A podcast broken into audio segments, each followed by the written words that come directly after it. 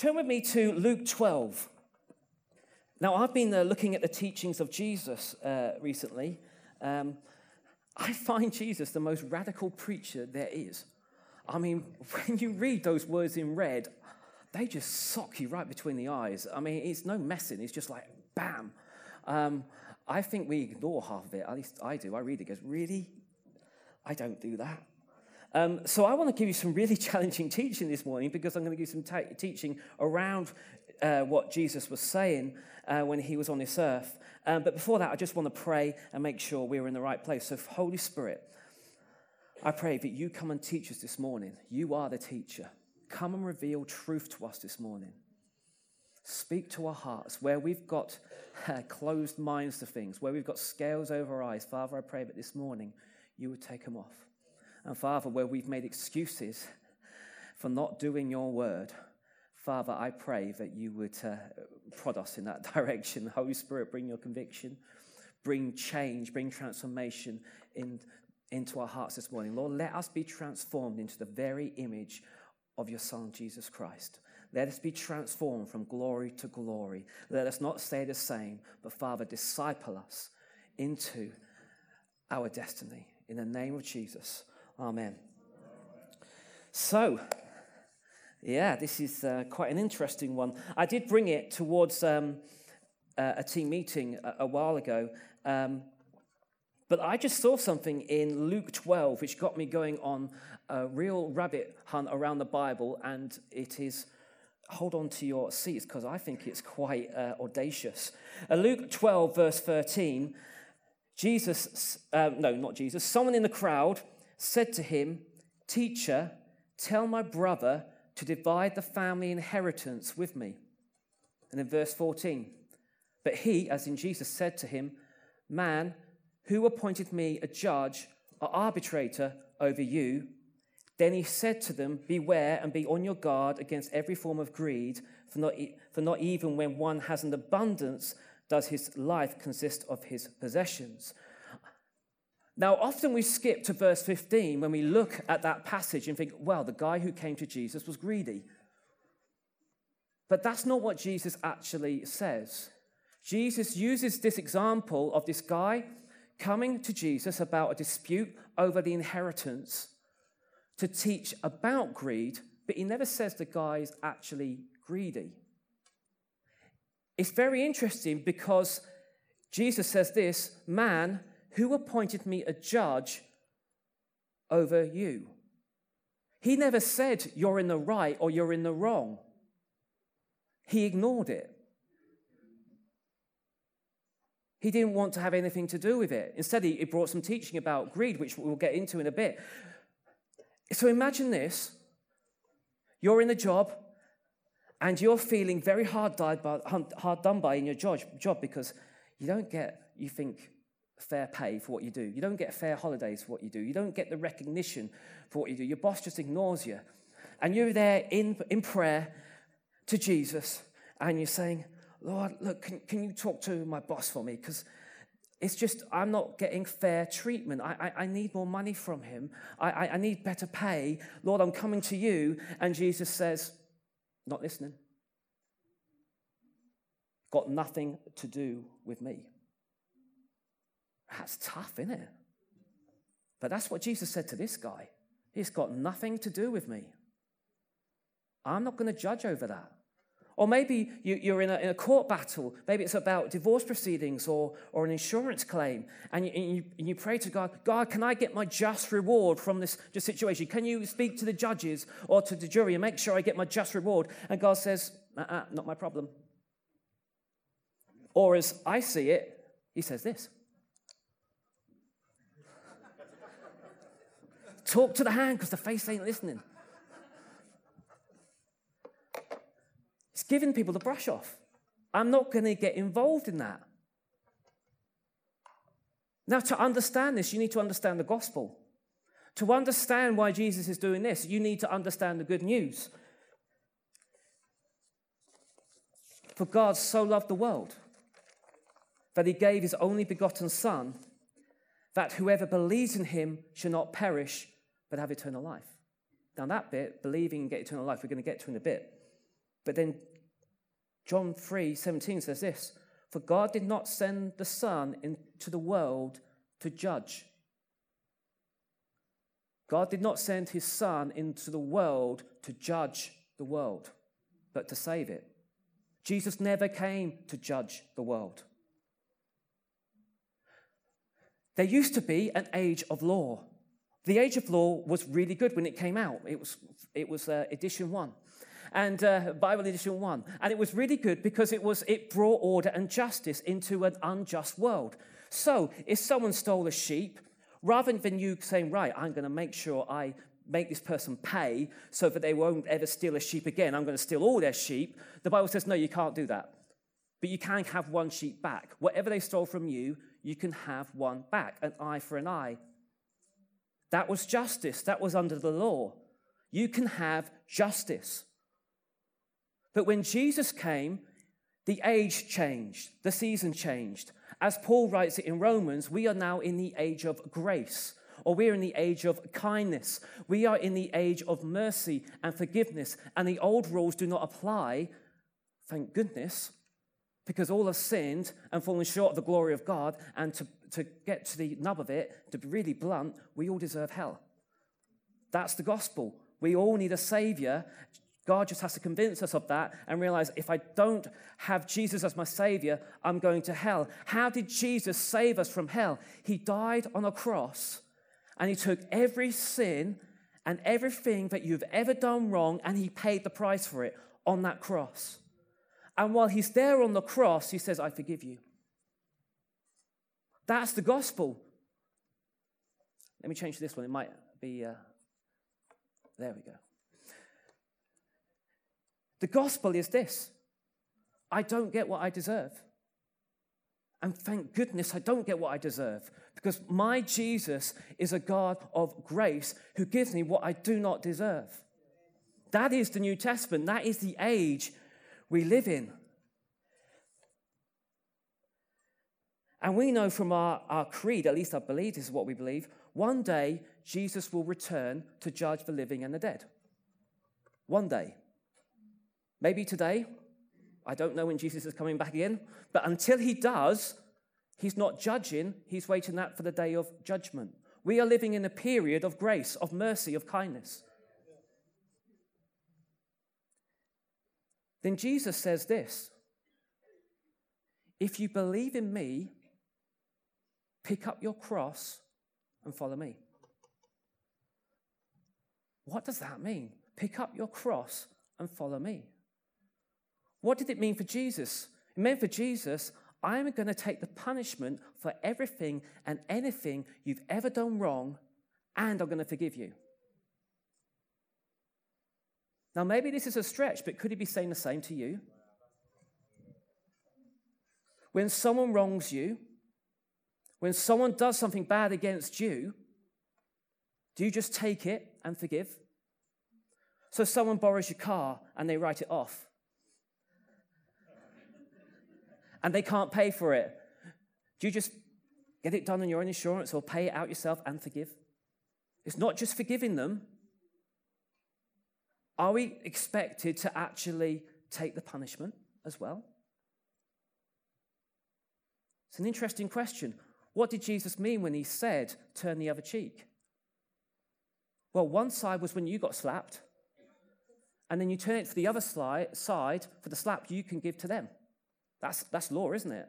An eye for an eye, a slap for a slap. But under grace, you get both slaps.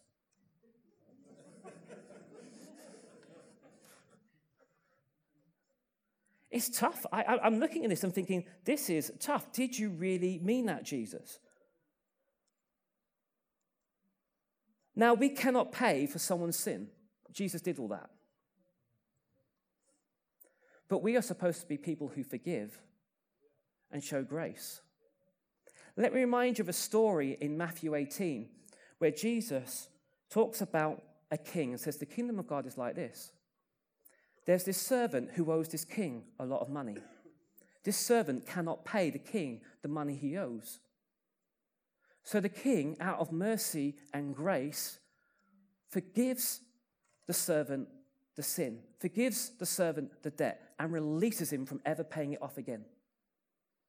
This servant then goes and finds someone who owes him some money, and he says, Pay me what you due, what is due to me, and when he can't pay, he puts him in prison.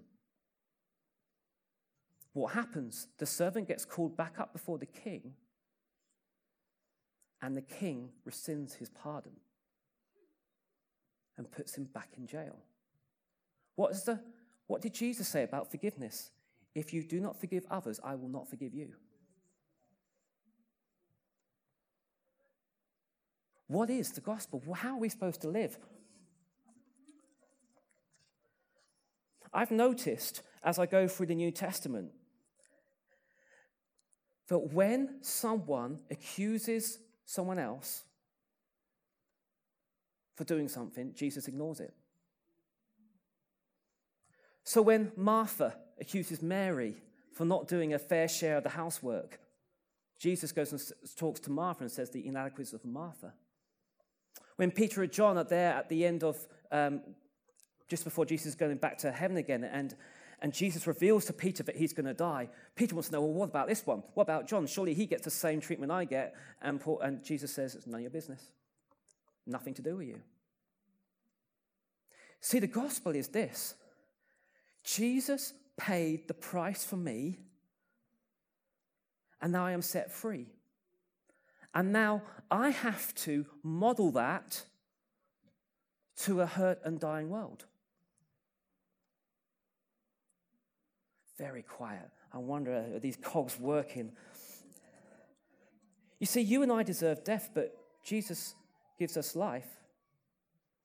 So when Jesus is saying, talk to the hand, he's saying,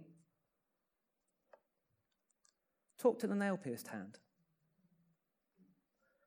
So when you're saying, Oh, I deserve justice in this situation, Lord. I come coming to you because that person needs to give me justice. I need justice in this situation. Jesus says, Speak to the hand. I paid for your sins, I paid for your debt, and I expect you to carry on likewise.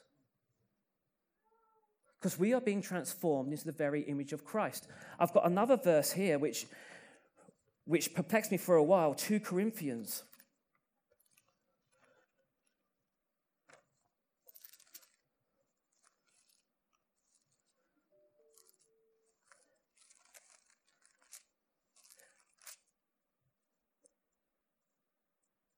Actually, I wrote the wrong verse down because I was doing it during the worship. Let me tell you what it says, and then someone can tell me afterwards where it is in the Bible.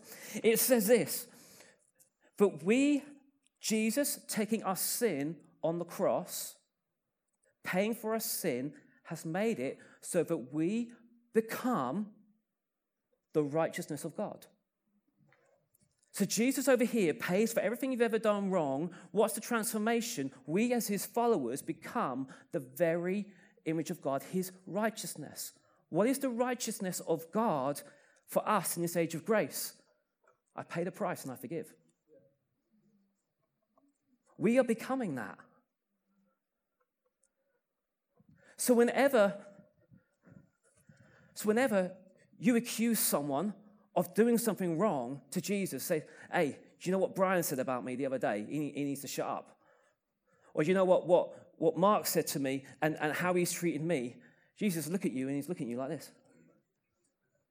He's saying, Why are you looking at the speck in your brother's eye when look at the whole plank I've forgiven you for? Don't you remember I had to forgive every sin? What's that in comparison? What is that in comparison?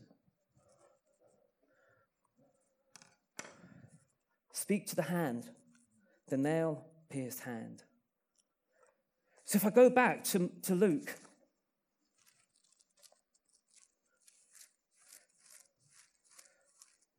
Luke 12. Just checking the time. Luke 12. And he says, But he said to him, Man, who appointed me a judge or arbitrator over you? Then he said to him, Beware and be on your guard against every form of greed, for not even when one has an abundance does his life consist of his possessions. So this guy goes up to Jesus and he wants judgment in his life. He wants some more money. It might have been a lot of money, it might have been a little bit of money. We don't know. this guy has an opportunity to have some FaceTime with Jesus. And what does he bring Jesus? A civil dispute. Jesus is there, the author of eternal life, and he's saying, What? Irrelevant. I'm not even going to talk about that. It's just, it's just nothing. It's just irrelevant. It's not that God doesn't care for your life.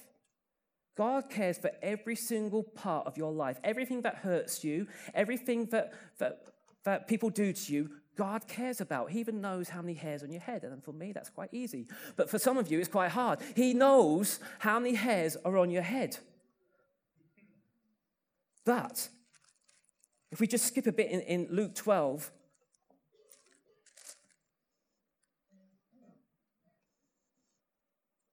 says this in verse 28 But if God so clothes the grass in the field, which is alive today and tomorrow, is thrown into the furnace, how much more will he clothe you, you men of little faith? And do not seek what you will eat and what you will drink, and do not keep worrying.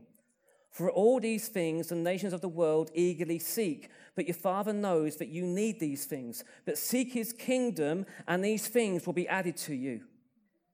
And then it says, Don't be afraid, little flock, for the Father has chosen gladly to give you the kingdom. Our Father is a generous Father. You know what? Our Father loves it when we prosper. But God can prosper us in any way. So this man has gone to Jesus and saying, There's a whole load of money there. God likes me prosperous. I want that bit of money. God can deliver your prosperity in any way, shape, or form he chooses. He doesn't need your employer to pay you more, he can make your bills lower. He can put brown envelopes through your door. But when you decide that your problem, your need, is someone else's fault, there's a problem.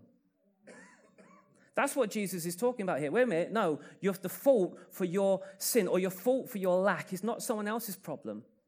If you seek first the kingdom, if you seek first God, He will meet every one of your needs. Every one of your needs. That's His promise.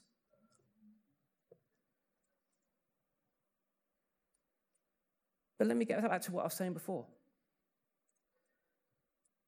Jesus made a great statement on two commandments. He said, Love the Lord your God with all your heart, and soul, and strength. And he said, that The second commandment is love your brother as yourself. And these two are just as important as each other. That's what it means. Just like, just the same as, equal to.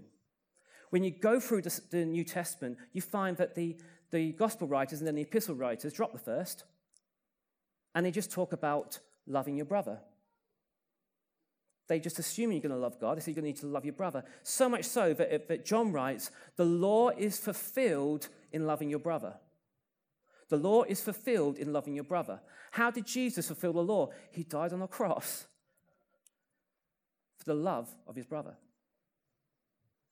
What do you do to fulfill the law, your obligation? What do you do to love someone? You go the extra mile. You put yourself out. You don't go, you don't, you don't treat relationships as I need to get what I can get. In fact, Jesus said, This is my commandment. Love people as I have loved you. How did Jesus love you? He laid down his life for you. Then he says, Now you go and do likewise. Now, I know this is tough. This is really tough. Wait till you hear my next verse. Let's go to 1 John with me, 1 John 3.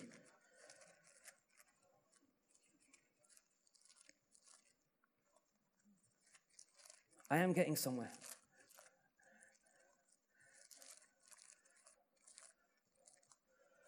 1 John 3, verse 16.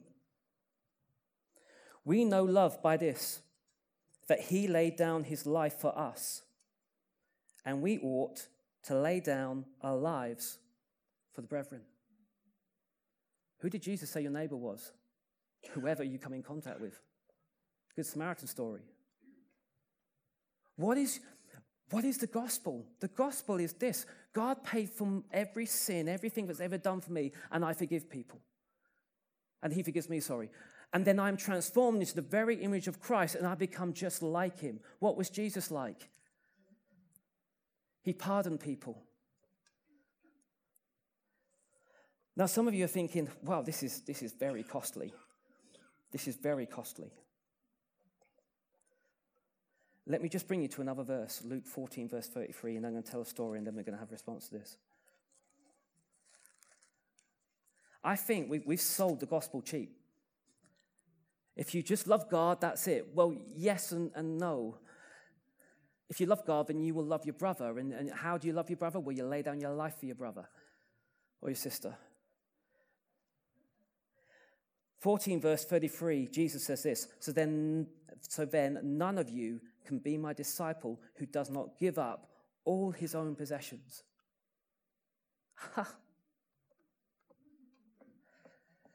I told you Jesus was right there in between your eyes, socking you one. Unless you give up everything, you cannot be his disciple. Okay? So when Jesus asks you to do something for someone else, and you go, wait, wait a minute, that's mine. No, it's not. If you're his disciple, you have no possessions. If you're his disciple, all your possessions can be used for the righteousness of God, to make right the wrongs in this world. What did the early church do? They used their possessions and everything they had to make right the communities they were living in. Anyone who had need, they helped. And, and through that, the gospel was spread. What you have is not yours, it's His. If you're His disciple, what did you say? Jesus, be Lord of my life. Oh, but not, but not my bank account. Oh, and, and not my TV watching. And oh, not, not this I get up to over here, which I don't even want you to see. Everything is His if He truly is Lord of your life. That was the price you paid for Him to pay all your sin off. I, uh, there's a YouTube video called Drummer Boy with me when I got prayed for it with David Morris. Changed my life that night. Now, I, I, was getting off, I'd been playing drums and, and I was walking down the, the, platform, down the steps, trying to get to my seat because Nathan was, was on preaching. We'd been worshiping. The worship was so immense that, you know, I just felt the presence of God. I just thought that was normal. And uh, I'm really struggling to walk. I'm like this. And Jared's on the front row saying, Come on, sit down, quickly, come on, sit down. What are you doing? I'm like, I'm trying as hard as I can. I'm just under the presence of God. I'm just walking. So you know, Nathan sees this, so he pulls me out and prays for me, and that's, that's one thing. Then I eventually crawl myself back to my seat, and God just starts speaking to me. And he starts speaking to me about all the plans he has for my life. And then, he's, and then this came into my thoughts it will cost you your family.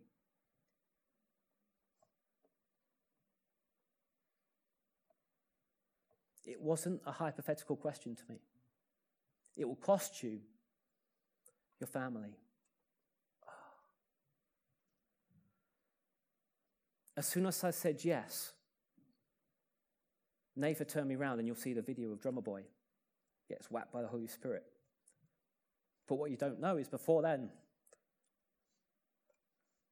I basically put my family before God and said, It's you, head of my family. If I have to lose my family to follow you, I will. We have people in this congregation who have lost family because they've become a Christian.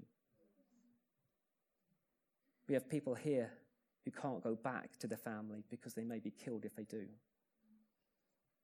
We have people here who found Jesus in their marriage and then they've lost their, their wife or their husband because they wanted to follow Jesus.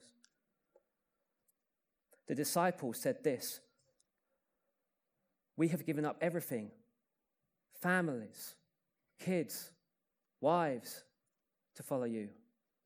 I know this when I'm making this decision. I'm going to follow God, even if it costs me my family. That was the birth of something completely miraculous in me, completely changed my life around. But as I'm driving home, I'm thinking, what's going what's to be waiting when I get home? Am I going to come home to an empty house? Is there no, going to be nobody in? Hebrews 11, verse 6 says this To please God, you must believe that He is, and that he is a rewarder of those who seek him. So my family life has never been better. Issues we had before, one or two, you know, contentious arguments we would have and subjects disappeared. My, my testimony is my marriage was better because of that. But do not think for one minute that was me thinking, huh, I got away with it. It's, I know that for Jesus to be Lord of my life, he has to have everything. And he can use whatever, whatever he likes to bring about the righteousness of God in this world. He has my time, he has my money, he has my desires. He has my dreams. Absolutely everything. He has my relationships. Why? Because if He doesn't, He isn't Lord of my life. Yet when He is truly Lord of your life and you believe in Him, He rewards you. He doesn't pay you back, He rewards you. He gives you better than you would have got. Seek first the kingdom of God, and you'll have more than you need. Seek your, seek your own desire, your own life, and guess what? You won't. You'll never have enough. But when you seek His kingdom and you give everything to Him, you have life itself. But when you seek that job, or you seek that bank balance, or you seek that car, or you seek that house, or you seek that relationship, or you seek that leisure time, you won't have life. And you're not bringing the kingdom of God to earth.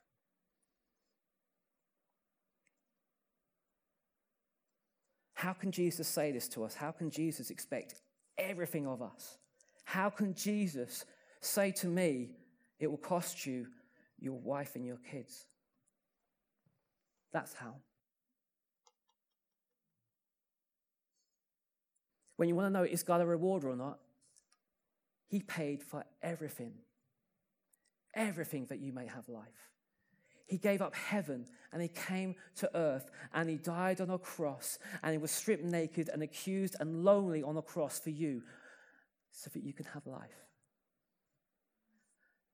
If you're worried, well, will God love me? If I give him stuff, will he, will he give it back to me? Will I be out of pocket? Just look at the hand. The nail pierced hand. No, you won't. He will reward you more than you've ever given to him. Dan, can I have you back?